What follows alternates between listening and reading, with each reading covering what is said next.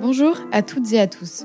Je suis Pauline, stagiaire au sein de l'équipe Intuiti, et j'ai le plaisir de vous présenter un nouvel épisode de Flashback avec Fred Munier, le cofondateur de Fago. Cette marque, née il y a 10 ans, est aujourd'hui vendue dans 30 boutiques en France. Bientôt 32 avec des ouvertures prévues à Rouen et Amiens. 300 revendeurs dans l'Hexagone et 200 en dehors.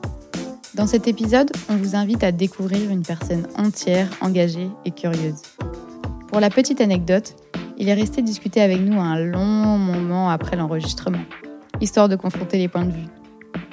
Allez, sans plus attendre, flashback avec Fred Munier. C'est parti Flashback. Flashback.